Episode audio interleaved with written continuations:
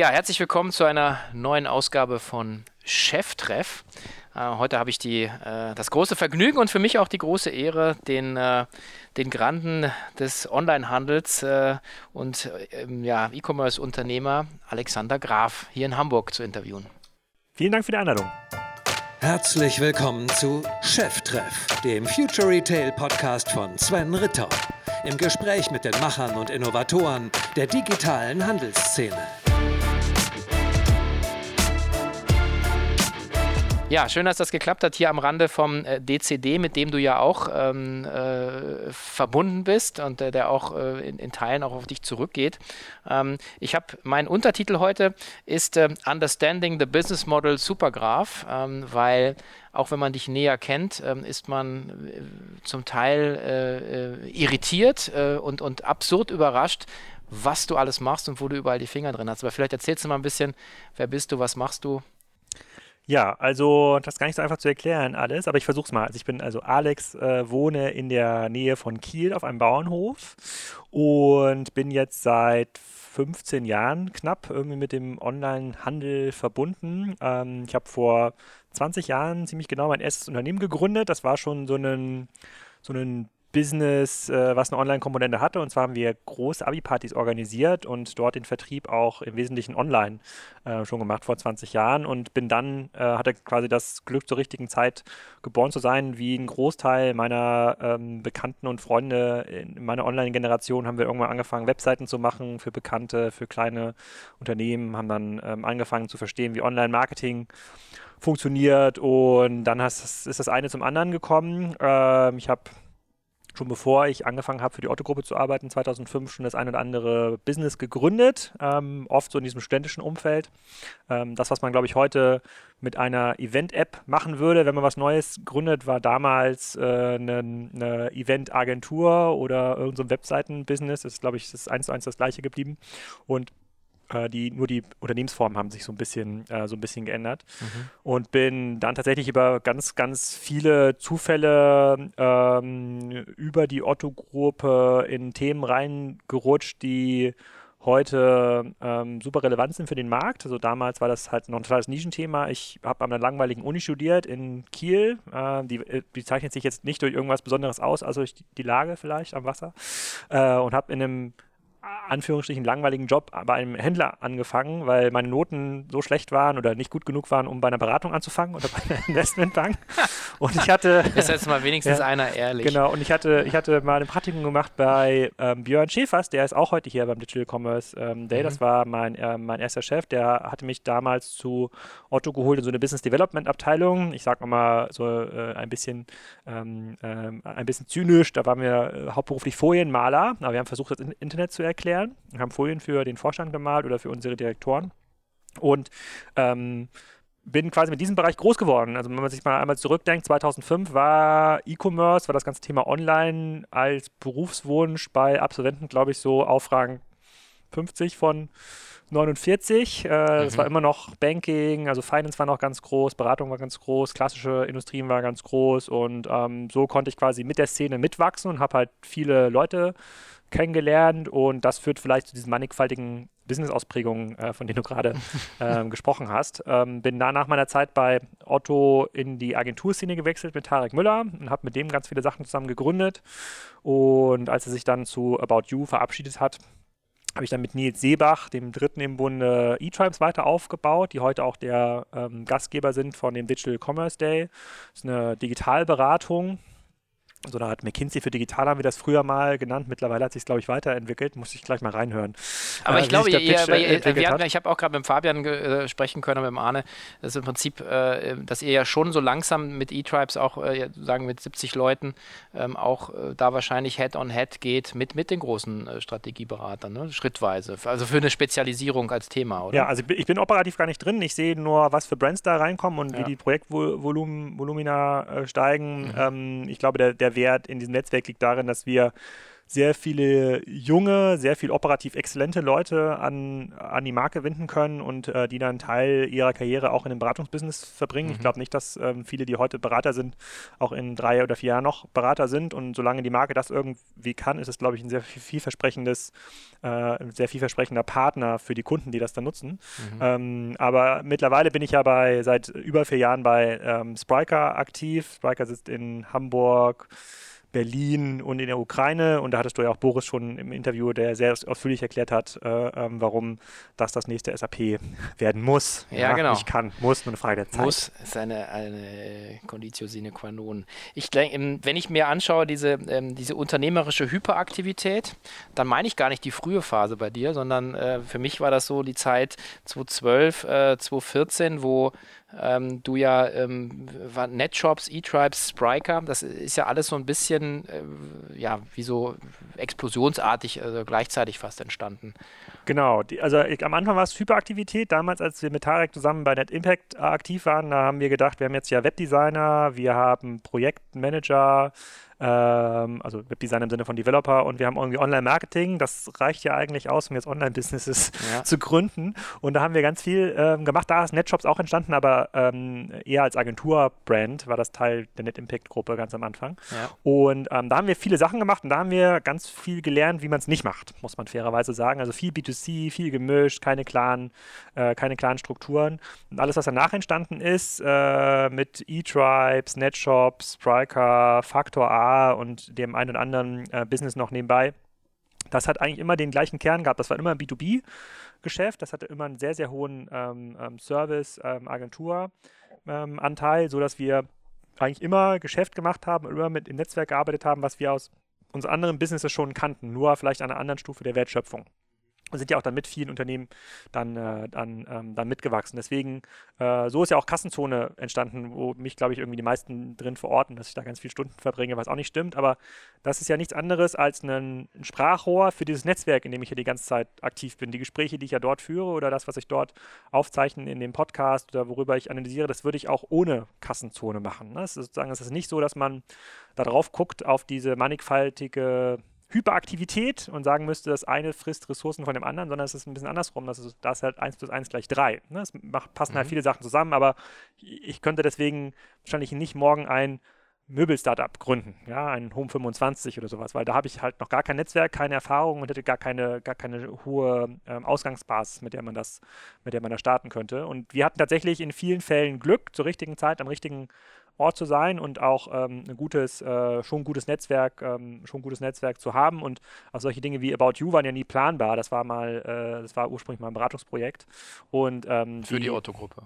Genau, und hat sich dann im Grunde genommen mit ganz, ganz verschiedenen Zufällen und so richtigen Timing und dann war Benjamin Otto noch irgendwie involviert, zu dem entwickelt, was es heute äh, ist. War auch ja nie gedacht als so das Zukunftsmodell für die Otto-Gruppe, sondern halt eine große Wette, dass sich das mittlerweile zum tragenden Modell, irgendein Hoffnungsmodell entwickelt, das ist halt auch eher zufällig entstanden ist, auch eine Timing, eine mhm. Timing-Frage. Ähm, und für mich ist das, für mich ist das alles gar nicht so wild. Das sieht vielleicht wild auch aus von außen, auch für meine Frau, die kann es auch nicht einordnen, genau, was ich mache oder wo ich bin oder warum ich vielleicht irgendwo äh, ähm, gerade bin.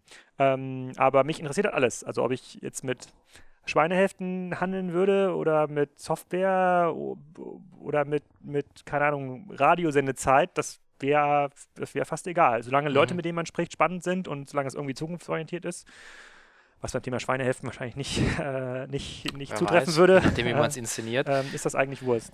Ähm, vielleicht nochmal zurück zu den, zu den Kassenzone am Anfang. Das war ja 2008 schon. Da warst du ja damals noch bei Otto, oder? Ja. Äh, war, das, äh, war das sozusagen gern gesehen? War das, war das äh, sozusagen äh, irgendwie, ja, man hat das so geduldet oder, oder hat man verstanden, was das, was das auch für, für ein neues Medium werden könnte? In welche Richtung das geht? Oder? Ja, also wir hatten, ähm, wir hatten das ja gegründet, ursprünglich 2008 zusammen mit Florian Hernsdorf, der auch immer noch aktiv bei Kassenzone äh, mit drin ist, ähm, mit dem Ziel, mitdiskutieren zu können in dem Web 2.0-Zeitalter. Damals mhm. war Exciting Commerce schon drei oder vier Jahre alt, glaube ich, hatte schon auch bei uns in der Abteilung schon einen hohen Impact ähm, und ähm, Basic äh, oder Basic Thinking war noch sehr groß damals und äh, damals sind die Diskussionen online so abgelaufen, dass man, da war Facebook ja noch nicht so wirklich ähm, relevant und Twitter gab es auch noch nicht so wirklich. Man hat in der Regel versucht, online zu diskutieren, indem man ein, eine eigene Stellungnahme geschrieben hat, in Form eines Blogbeitrages. Und den hat man dann verlinkt, ja, mit ganz, ganz vielen, äh, äh, ganz, hat ganz viele, hat ganz viele, äh, ähm, ähm ganz viele äh, Loops erzeugt in dieser Szene, um dann irgendwann wahrgenommen zu werden und wieder referenziert zu werden. So, damit haben Florian und ich irgendwann angefangen ähm, und haben uns dann irgendwann den Namen ausgesucht, weil es sollte irgendwas mit Handel zu tun hatten. Ich glaube, warentrenholz.com war die, mhm. war die Alternative zur Kassenzone. Und irgendwann hat Jochen dann mal einen Beitrag von uns aufgegriffen und dann haben wir gesagt, oh, ho, ho, jetzt ist aber Zeit, dass wir auch mal ähm, Herrn Vogt informieren, äh, damals, äh, so wie heute, Pressesprecher der Otto-Gruppe und ihm Bescheid sagen, dass wir dort irgendwie online teilnehmen an den Diskussionen. Damals war es noch so, dass äh, hatte Otto eine ganz, ganz klassische Sichtweise, dass eigentlich nach außen nur die Vorstände oder Direktoren äh, sprechen sollten für Otto. So, und das war so der erste Moment, wo das, glaube ich, ein bisschen aufgebrochen wurde, oh, zumindest nach, nach, unserer Wahrnehmung und wir dann in der Lage waren, ähm, online mitdiskutieren zu können. Aber ähm, Herr Vogt hat das total positiv aufgenommen, meinte halt, ja, viel Glück Glück dabei. Achten Sie darauf, dass Sie jetzt quasi nicht als offizieller Kanal äh, ähm, auftreten. Ähm, ähm, hat das aber total unterstützt. Und dann ist es eigentlich äh, losgegangen. Ich glaube, der initiale Traffic-Schub kam durch einen äh, Beitrag von äh, äh Basic Thinking zum Thema So funktioniert Social Commerce. Mhm. Und äh, dadurch ist dann ähm, Kassenzone entstanden. Okay. Und das ist ja ever since, jetzt bist du äh, sagen, elf, elfjährigen Geburtstag gerade gefeiert, ne? vor, vor drei Wochen ja. so ungefähr. Ja. Ähm, und meine, ist, ist, so ein, ist so ein Erfolg oder so eine Reise planbar? Ähm, nee. Eigentlich nicht, oder? Gar, gar nicht, weil wir hatten zur richtigen Zeit einen Blog. Ich glaube, heute würde man nicht mehr mit dem Blog anfangen. Heute würde man wahrscheinlich eher mit einem Podcast anfangen, so wie Cheftreffen im Grunde genommen ja auch, weil keiner mehr Zeit hat, Content ja, zu. Und inspiriert auch äh, durch dich und, und Jochen natürlich. Con Content zu, äh, Content zu äh, konsumieren. Ähm, ich glaube, es ist extrem hilfreich, einen Blog zu schreiben oder generell was zu vertextlichen, weil man da sich selber zwingt, ähm, über Dinge nachzudenken und die irgendwie so für andere aufzubereiten, dass sie äh, nachvollziehbar sind. Das ist, glaube ich, so eine, wie so ein Beraterskill, den man dort weiter, weiter aufbaut. Das ist, glaube ich, extrem wertvoll. Ähm, der Podcast, der heute, glaube ich, mit Abstand der wichtigste Kanal ist, war ein Abfallprodukt von den YouTube-Videos. Am Anfang haben wir halt YouTube-Videos gemacht mit dem Handy und ich glaube, das der allererste war äh, Where to Besser von My Müsli im Rahmen der Live-Shopping-Days. Von Jochen. Von Jochen. Die ich gerade gefeatured habe ja. mit Jochen zusammen ja. im letzten Podcast. Genau. äh, und, und, und, so kommt halt das eine zum anderen. Und jetzt so neuere Kanäle wie diese WhatsApp-Gruppe, wer weiß, wie lange die noch funktioniert, sind halt viel wichtiger als zum Beispiel äh, Facebook als, ähm, ähm, ähm als Kanal. Mhm. Äh, aber es, es, ist echt, es ist wirklich totaler, totaler Zufall. Es gibt auch keinen Plan. ich weiß auch fairerweise nicht, was ich jetzt nächste Woche schreibe. Ich habe immer so einen kurzen Plan, wie die nächsten zwei, drei Gäste sind, weil man irgendwie in der Termin Terminfindung ähm, aktiv ist. Ich hätte gerne ein, zwei Tage die Woche, wo ich mich hinsetzen könnte, über Online-Businesses zu schreiben äh, ähm, und muss Artikel dann teilweise ein halbes Jahr schieben, weil ich vorher nicht da, dazu komme, aber es wäre, ähm, es wäre schon ganz cool. Was man aber schon merkt, ist, dass der Traffic, der Text-Traffic steigt eigentlich nicht mehr. Mhm. Die Leute lesen einfach, haben jetzt gar kein Interesse an langen Analysen. Die Dinge, die für mich wertvoll sind, wie so eine, ein langer Text über irgendwie Bono Boss oder Ulta oder andere Businesses, ähm, sind für die meisten Konsumenten einfach viel zu lang, viel zu komplex, viel zu wenig Auf jeden Fall Jochen und ich lesen sie auf jeden viel Fall. Viel zu wenig Zwischenüberschriften. äh, äh, ähm, aber solange es halt genau die 50, ja, 100 Leute äh, lesen, die mir wichtig sind und mit denen ich auch gerne darüber dis diskutiere, ist das ja. irgendwie äh, vollkommen fein. Aber planbar ist es, äh, planbar ist es nicht. Ja.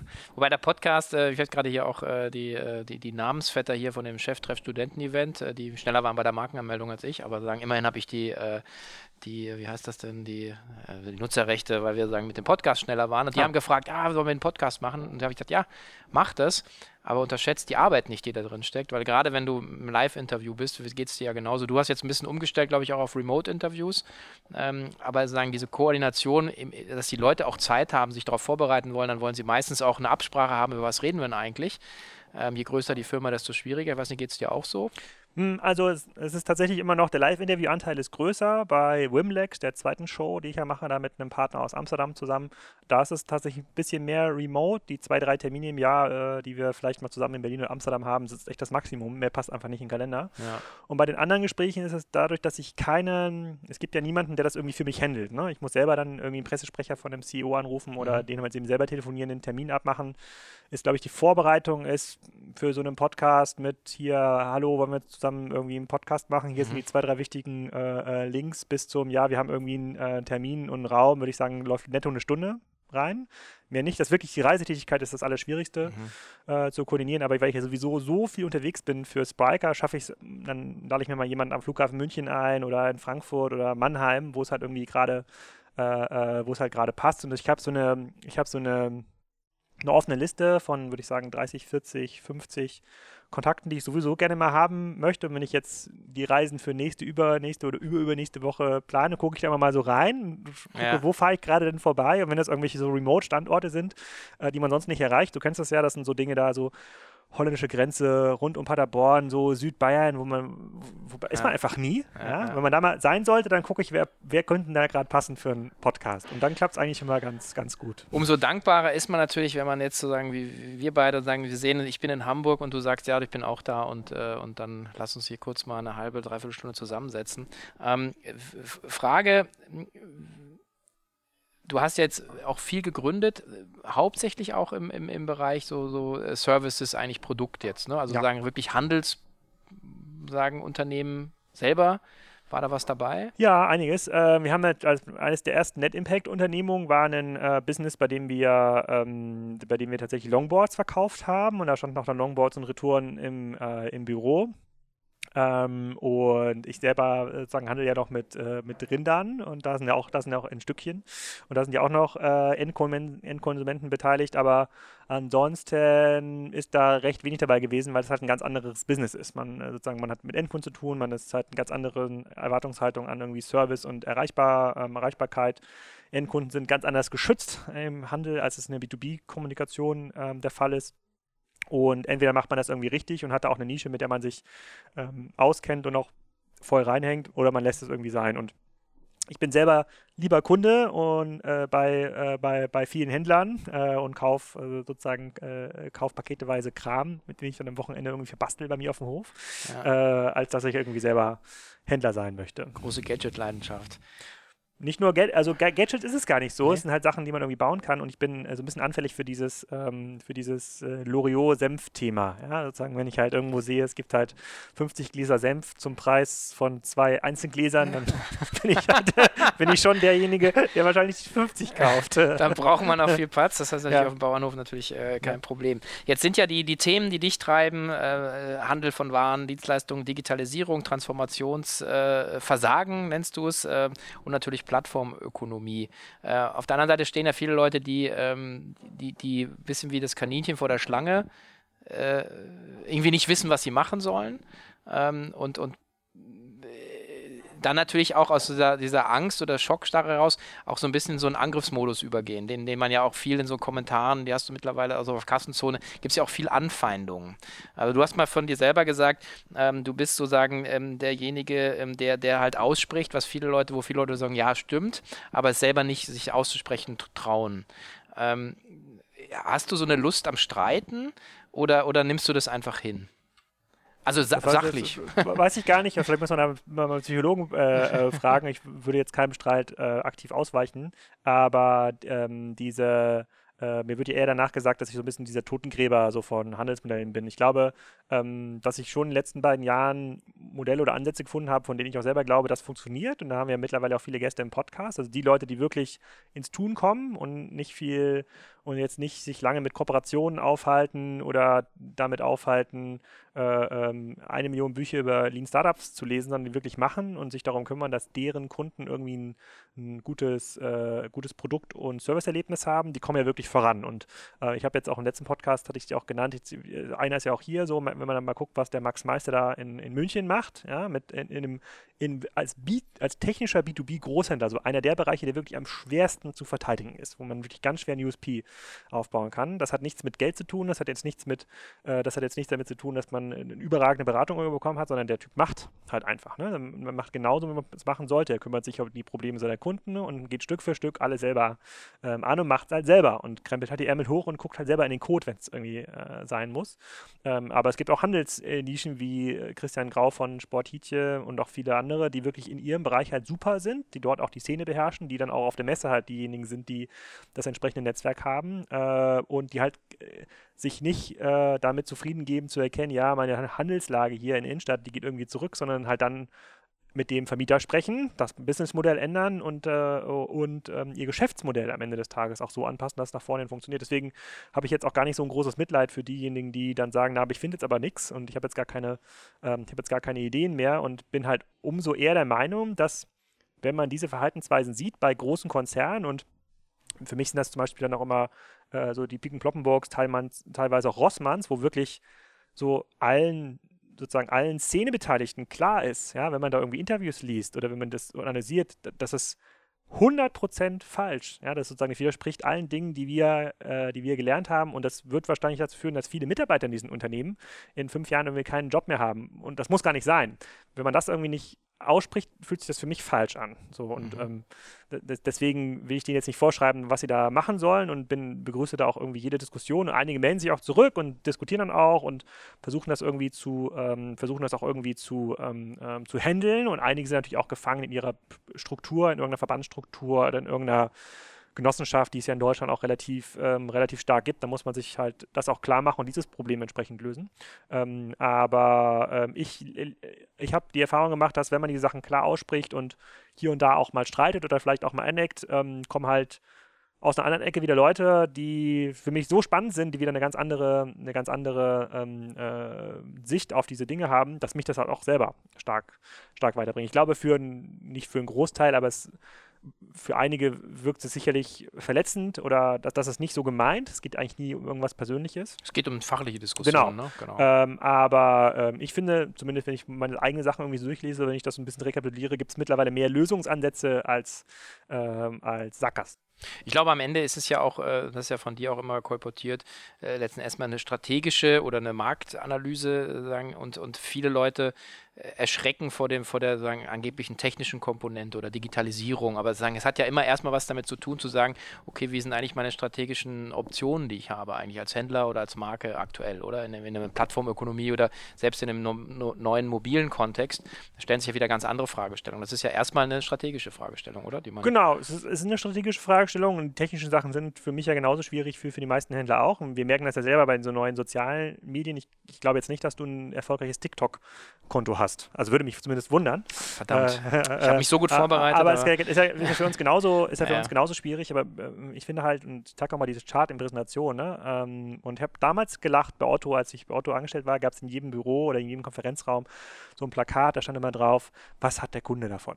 Und dann dachte ich immer so in der Web 2.0, in, in der Web 2.0 äh, Hype-Phase dachte ich immer, ach, bla bla bla, der Kunde. Aber ja. es ist einfach, es ist, genau so ist es. Ne? Sozusagen, was hat der Kunde davon? Im Idealfall kann ich um, um diesen Mehrwert, den ich schaffe, noch ein Geschäftsmodell drumherum mhm. bauen. Wenn ich das nicht schaffe, dann muss ich ein Plattformmodell drumherum bauen. Ähm, und wenn ich heute nicht erklären kann, warum der Kunde in mein äh, Fahrradladen ähm, kommen soll und das Fahrrad nicht 40 Prozent online günstiger äh, kaufen soll, dann muss ich mir über Digitalisierung keine Gedanken machen. Da habe ich ein fundamentales, fundamentales Problem. Das wird durch Digitalisierung ja. wahrscheinlich eher noch verschärft. Und spannend, was du ja auch angesprochen hast, ist dieses sozusagen, äh, machen es wir wollen, nur krasser, dass man eigentlich sozusagen in diesen, diesen, diesen Testmodus ja reinkommt, in diese äh, Minimal oder Nano-Viable Product ist es ja jetzt. Ja. Ähm, Ihr habt ja als Spriker ähm, angefangen, dann 2014 erstmal sozusagen eine andere äh, technische Lösung eigentlich zu bauen, oder?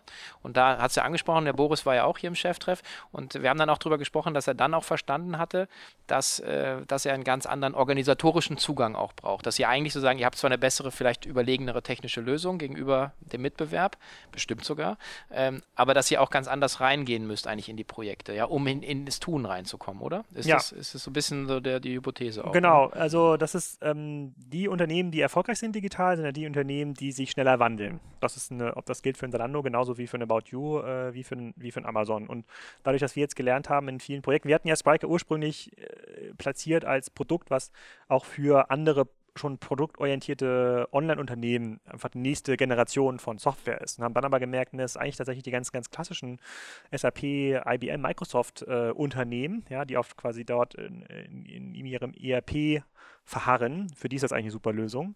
Nur ähm, sind das halt Unternehmen, die bisher immer gekommen sind, zu überlegen, naja, jetzt machen wir jetzt hier mal ein E-Commerce-Projekt oder ein ERP-Projekt, das äh, räumen wir in den nächsten drei Jahre aus und dann ist es die nächsten zehn Jahre, ist es das, äh, bringt uns das irgendwie weiter oder ist dann entsprechend stabil. Und das funktioniert halt nicht mehr, sondern diesen Unternehmen dabei zu helfen, diese großen Projekte so runterzubrechen und so zu managen, dass man innerhalb von drei, vier, fünf Monaten zu den ersten Ergebnissen kommt und dann in diesen Test- und Learn-Modus, sehr, sehr kundenorientierten Modus. Dafür braucht man schon einen Zugang, der anders ist als die äh, IT-Procurement-Abteilung. Ja, sozusagen, die interessiert sich mhm. vielleicht gar nicht für dieses Problem. Und dafür braucht man, muss man halt auch mit dem Vorstand reden oder mit, mit den CIOs reden und sich überlegen, naja, guck mal, ähm, glaubst du auch daran, dass schnelleres Tun euch hilft? Habt ihr eigentlich genug Ideen? Wirst du nicht zustimmen, wenn du sagst, naja, wir kriegen einfach die Ideen nicht auf die Straße, dann lass uns doch bitte etwas dafür gemeinsam tun, diese Ideen, die ihr schon habt, schneller auf die Straße zu bekommen. Da ist Spriker die richtige Idee, wir bringen euch die richtigen Methodiken hier rein, besetzen auch vielleicht gemeinsam irgendwie den Lenkungsausschuss äh, für das Projekt, sodass wir in einem Jahr hier vollkommen weiter sind. Das ist nicht immer ganz schmerzfrei und das hat mit den Wasserfallprojekten von früher halt nicht so viel zu tun, aber das funktioniert. So, da lege ich auch meine Hand für ins Feuer. Das. Das funktioniert immer besser als jedes Wasserfallprojekt. Da sage ich auch mittlerweile bei vielen ähm, ähm, Anlässen, dass es ähm, alle Projekte, insbesondere IT-Projekte, die jetzt schon länger als anderthalb Jahre dauern, wenn man die heute stoppt, neu anfängt, dann steht man wahrscheinlich im Jahr viel besser da, immer viel besser da, als hätte man versucht, diese Projekte noch irgendwie weiter durchzudrücken. Okay. Und ähm, das werden auch diejenigen bestätigen, die das schon ähm, gestoppt haben. Das ist halt so ein Ansatz, der kommt ja gar nicht ursprünglich von uns, sondern der kommt ja vom Markt, weil der Markt das einfach erfordert. Ich weiß ja auch nicht, wie mhm. morgen die Kunden einkaufen und warum TikTok so funktioniert, wie es funktioniert. Äh, sogar wenn ich es versuche, mir akademisch zu erschließen, verstehe ich es nicht. Aber ich muss halt tun. So, entweder entscheide ich mich jetzt oder wir entscheiden uns jetzt gemeinsam. Wir machen jetzt irgendwie das Sven und Alex TikTok-Konto, setzen wir uns vier Wochen hin und machen halt okay. den Scheiß. Ja? Ja. Auch wenn uns alle auslachen, ist ja. es uns das wert oder ist es das nicht wert? Ne? Und dann müssen wir es tun. Ja, ja, ja. Genau. Also im Prinzip ist nicht, nicht Ideen haben noch keinen weitergebracht, sondern letzten Endes ist die, die, die Umsetzung, die Execution. Ähm, das schätze ich ja auch, sagen, ich habe es vorhin ein bisschen gesagt, okay, diese äh, unternehmerische Hyperaktivität, aber letzten Endes, warum du ja auch hier sitzt, ist ja nicht nur, weil du halt einen Blog hast, sondern weil du ja eben auch in, in die Aktion trittst. Also du hast ja auch ähm, sozusagen dann äh, Opportunitäten gesehen und dann danach gehandelt. Also sei es jetzt eine Agenturgeschäft, im Prinzip Tarek äh, sagen, in, in About You reingeschubst äh, oder eben sozusagen mit Spriker, äh, was ja als, äh, als sagen, Nucleus ja schon äh, bei, bei Zalando und Rocket ja schon lag. Ja. Aber im Prinzip habt ihr daraus ja jetzt sozusagen ein, ein, ein Produkt gemacht und äh, eine, eine, Company, die, die richtig gut unterwegs ist, oder? Genau, ich glaube, es hat halt, äh, seit, seitdem wir uns damals bei den Impact für diesen B2B-Stream entschieden haben und gesagt, okay, wir machen, äh, äh, entweder machen, gründen wir jetzt selber viele Sachen und haben mit Endkunden zu tun und wir machen einfach ein super geiles digitales Business-Produkt oder Service, sei mal dahingestellt, bei dem wir anderen Unternehmen helfen. Das hat schon viel erleichtert. Und für uns war ja Spriker so ein bisschen das äh, schon immer das Endgame. Wir kamen ja aus dem Agenturbereich, haben dann Beratungen gemacht, aber man will ja eigentlich immer in das Software, in das Softwaregeschäft. Man will ja das Produkt, was andere nutzen, um damit Agenturgeschäft mhm. äh, zu machen. Und ähm, das war ja die Diskussion, die ich in ähm, einem der allerersten äh, Kassenzone-Podcasts hatte mit Florian Heinemann 2014. Da haben, der, diese Ausgabe hieß, ähm, warum man nicht besser Hosen verkaufen kann als Zalando, irgendwie sowas, oder warum das nicht mehr Sinn macht, mit denen zu konkurrieren. Und da saßen wir halt im Nachgang und sagen, na guck mal, wir haben jetzt bei unserer Beratung eTribes haben jetzt so viele Kunden, die jetzt, ähm, jetzt irgendwie satt haben, Folien zu bekommen. Die wollen eigentlich, die wollen so ein bisschen sein wie Rocket oder wie Project A und auch coole E-Commerce-Projekte äh, äh, machen. Dafür haben wir aber keine Software ähm, ähm, gefunden. Das muss, die müssen immer alles selber bauen. Und ihr habt doch jetzt auch hier Kunden, Verlage und teilweise auch LPs, die bei euch investieren. Die haben doch bestimmt auch schon mal gefragt, ob die nicht was bauen könnten. Das ist ja mal für einen VC ja. in so eine Dienstleistungsmodell zu gehen, ist halt immer total schwer.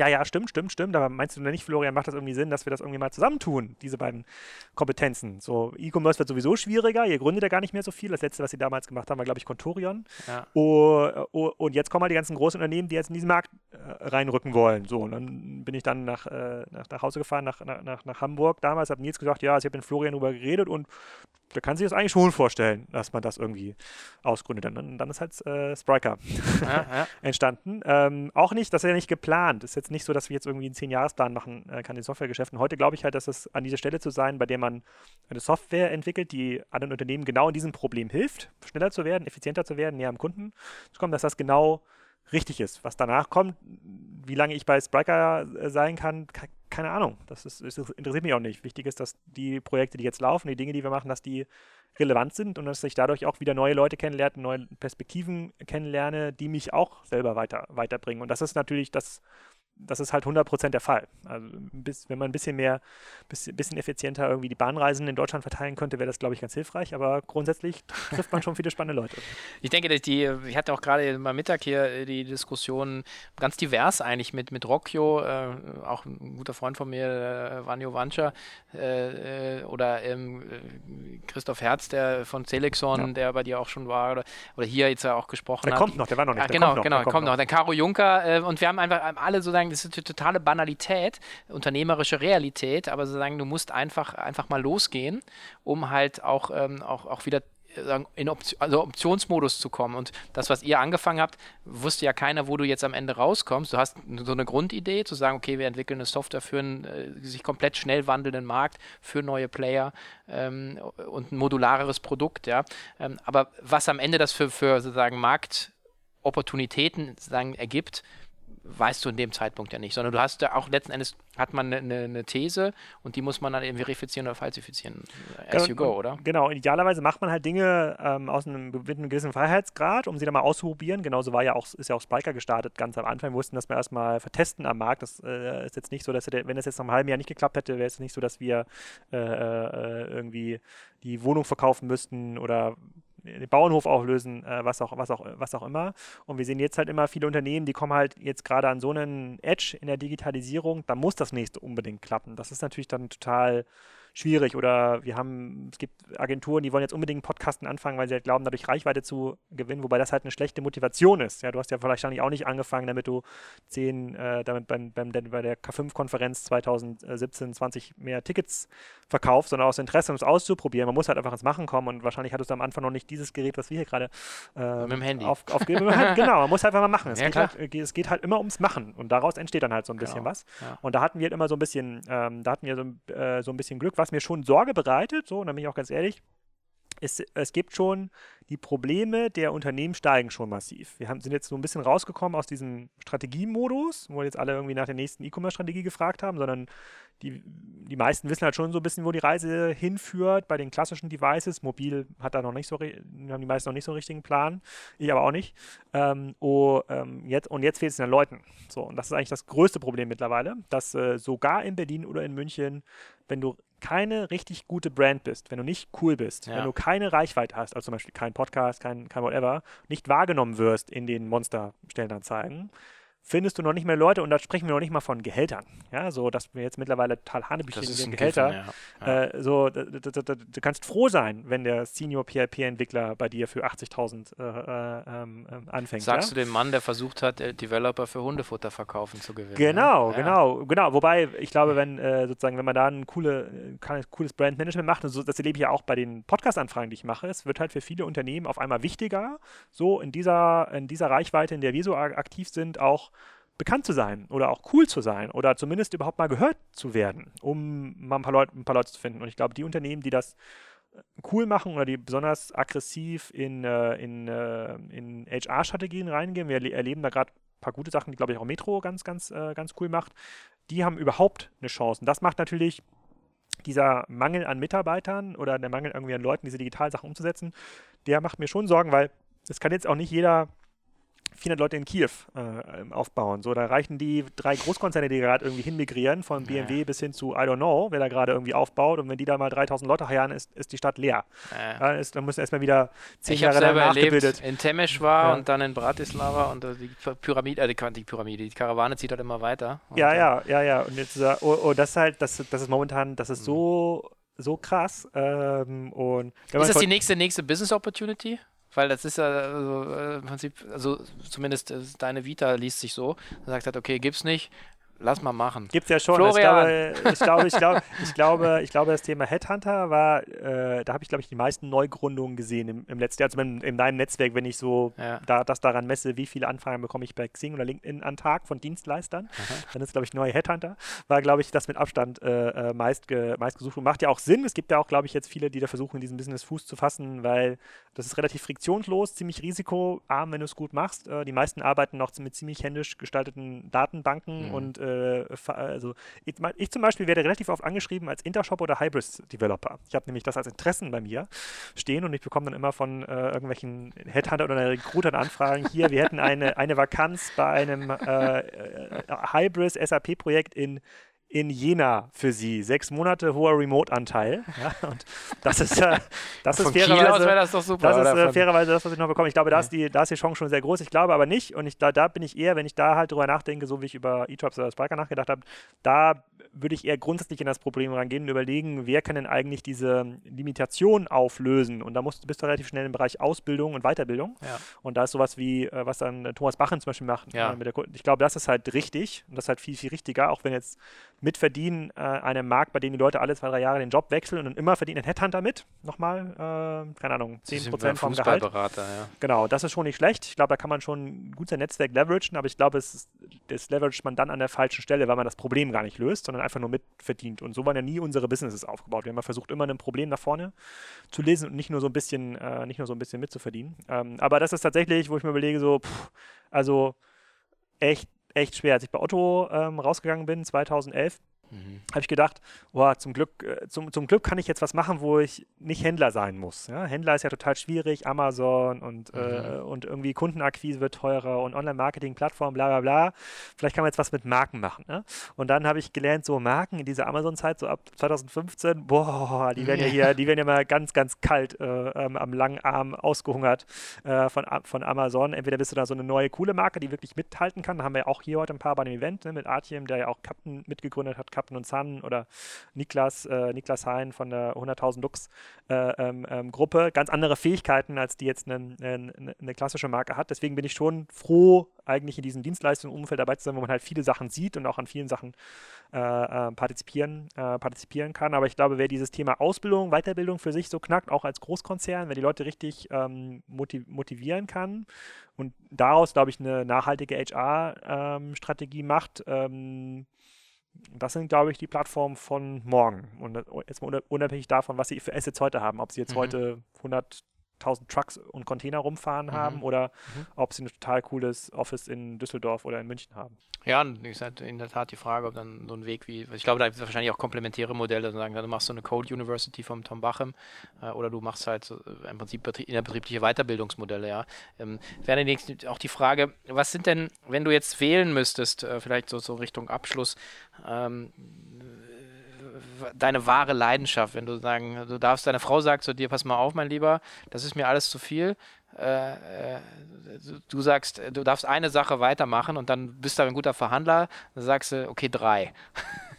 ähm, drei Sachen.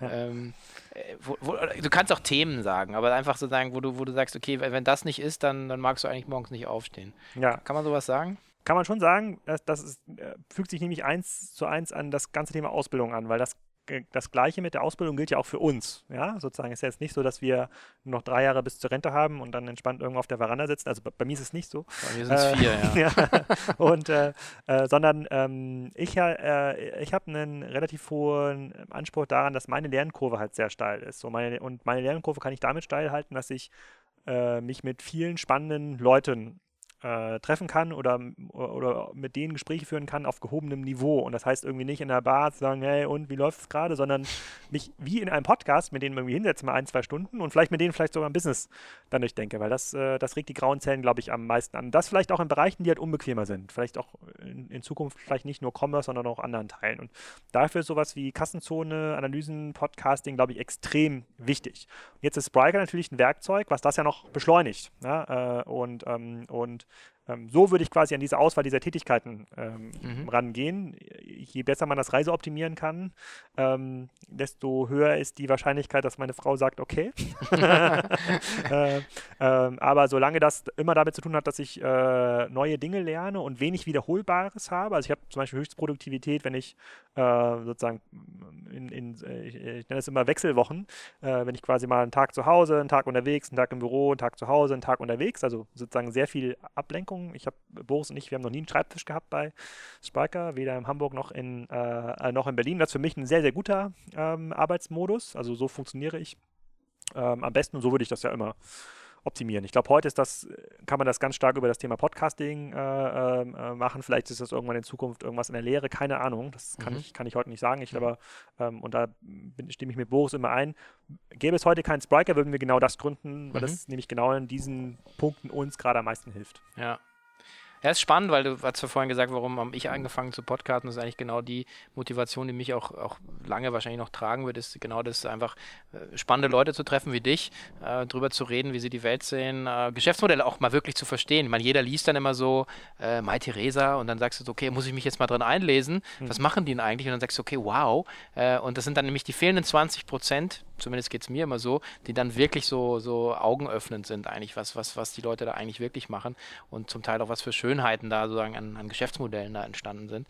Ähm, also finde ich, äh, kann ich komplett unterschreiben. Und das Thema Lehre, Ausbildung äh, und, und, und äh, ja, im Prinzip ähm, Engpass bei der digitalen Talenten, kann man es ja nennen, ähm, ist sicherlich ein, ein, ein tolles Thema. Ja. ja, ich meine, ihr sitzt ja in München, ne? Und in München ist ja, glaube ich, sozusagen dieser Markt wird ja jetzt besonders heikel. Ne? Wenn morgen BMW anfängt, von seinen 50.000 Leuten, die in München sitzen, irgendwie 10.000 zu ersetzen oder um auszubilden, ist der Markt sofort leergesogen ja, für, die nächsten, für, für die nächsten fünf Jahre. Dort gibt es ja gar keine ich weiß gar nicht, wie heißt denn das in Berlin, so ein, nicht, nicht Bodensatz war das falsche Wort, aber quasi so eine, nee, so so eine, eine Gemengelage so eine atmende, an Leuten. Ne? Genau, so eine, eine atmende äh, Menge, die da. Da gab es halt in, in, in, in München konnte sich vor zehn Jahren auch niemand leisten, im Startup für 30.000 Euro im Jahr zu arbeiten. Ja, und in Berlin war das vor zwei Jahren noch möglich. Und dadurch hat sich natürlich eine riesige Szene gebildet, eine, eine, Mittel, eine digitale Mittelschicht, die gibt es in keiner anderen Stadt in, äh, in Deutschland. Die gibt es nicht in Köln, die gibt es nicht in München, die gibt es nicht in Frankfurt, die gibt es auf keinen Fall in Kiel. Äh, und ähm, die gibt es zum Teil noch ein bisschen in Hamburg, aber es, das, hat, das hat ja diese Monopolwirkung. Und das sind natürlich jetzt für Unternehmen, die aus sehr, sehr starken Industriebereichen kommen, und da sind wir in Süddeutschland, äh, Baden-Württemberg, äh, äh, Bayern halt ähm, sehr, sehr stark betroffen, die trifft dieser Ausbildungsaspekt halt ähm, im, im ganz besonders. So, mhm. Und das kann man eben nicht mehr durch Gehalt. Die Leute gibt es halt nicht. Also das Gehalt spielt gar keine Rolle. Nee. Es gibt einfach diese Leute, es gibt halt diese Leute ja. nicht. Wir, wir, sehen teilweise Abwerbeversuche von äh, Leuten, die so eine Directors-Position haben, bei vielleicht so großen Händlern. Denen, denen werden äh, hohe sechsstellige Fixgehälter für CIO-Positionen, äh, keine Ahnung, Stunde Fahrzeit vom Stuttgarter Flughafen geboten. Und man sagt, also also das, das, das kann nicht funktionieren. Das, das, ist, das ja. kommt hinten und vorne nicht. Und wenn die Leute super sind, dann fehlen ja trotzdem noch um diese Person 10, 20, 30 andere. Ja. Äh, mit, und wie, wie soll das denn businessseitig funktionieren? Dann hast du auf einmal ein Team, das kostet dich was auch immer, lass es mal 5 Millionen, 10 Millionen im Jahr sein, oder ist das irgendwie für, für den Mittelständler mit 100, 200, 300, 400 Millionen, das ist, das ist zu viel. So, und da muss man dann jetzt kreativ werden. Und ich glaube, die Unternehmen, die jetzt schon oder die kreativ geworden sind und die auch da ein bisschen schlauer sind, vielleicht auch, und da sind wir natürlich mit Spriker auch im Vorteil, weil das dann erstmal eine coolere Technologie ist, mit der man einfache Mitarbeiter bekommen kann. Ähm, aber äh, äh, nicht nur dort braucht man natürlich irgendwie andere Leute, sondern auch im Bereich CRM und Co. Ähm, ich glaube, die, die das schaffen und die das verstanden haben und jetzt nicht anfangen, äh, in Ida Oberstein die Kantine neu anzumalen und dort einen Kicker und einen Billardtisch hinzustellen, die nach 19 Uhr ja. bespielt werden dürfen, die haben, glaube ich, noch gute Chancen. Ja. Insofern haben wir ja hier sofort äh, eine neue Business Opportunity sozusagen gerade kreiert. Also vielleicht für alle da draußen, die äh, äh, gerade überlegen, was sie machen, freuen wir uns über ein bisschen Feedback. Ja, von meiner Seite aus äh, vielen Dank. Wir sind äh, auch schon durch, aber vielleicht können wir das ja nochmal vertiefen. Vielleicht äh, denke ich auch nochmal drüber nach. Ähm, das ist auch ein Thema, was ich eigentlich immer gerne, gerne gemacht habe, so das Thema Organisationsentwicklung, hm. Employer Branding äh, und auch wie, wie, wie, kriegst du Leute motiviert, in einem Unternehmen auch so dieses schöne Wort Ownership auch zu nehmen. Das ist nicht Gehalt, das ist nicht, äh, nicht, nicht der Billardtisch, sondern das ist dann die, die Aufgabe, ja, das, was sie, was sie auch gestalten können. Ja. Und äh, in diese Richtung mal weiterzudenken, fände ich super spannend. Von meiner Seite aus ganz, ganz herzlichen Dank. Über den Dächern Hamburgs. Wir haben die, die Sehenswürdigkeiten haben wir jetzt gar nicht besprochen, oder? Das stimmt, wir haben keine Sehenswürdigkeiten äh, ja. Aber ich möchte, ich möchte aber nochmal noch mal den, den, den Keynote-Speaker von heute, ja. Sigurdsson, äh, äh, zitieren, auch wenn ich nicht da war. Ich habe es vorhin bei Twitter gelesen. Teambuilding funktioniert durch Erfolg, sozusagen. Äh, wenn man keine Erfolge hat, ist es nur ein Kennenlernen. Ja. das, äh, das, gilt insbesondere für die Digitalisierungsbemühungen in Süddeutschland. In diesem Sinne äh, freue ich mich sehr, den erfolgreichen Kassenzone-Macher hier heute gehabt zu haben. Vielleicht strahlt etwas auf mich ab. Herzlichen Dank, Alex. Danke, Sven.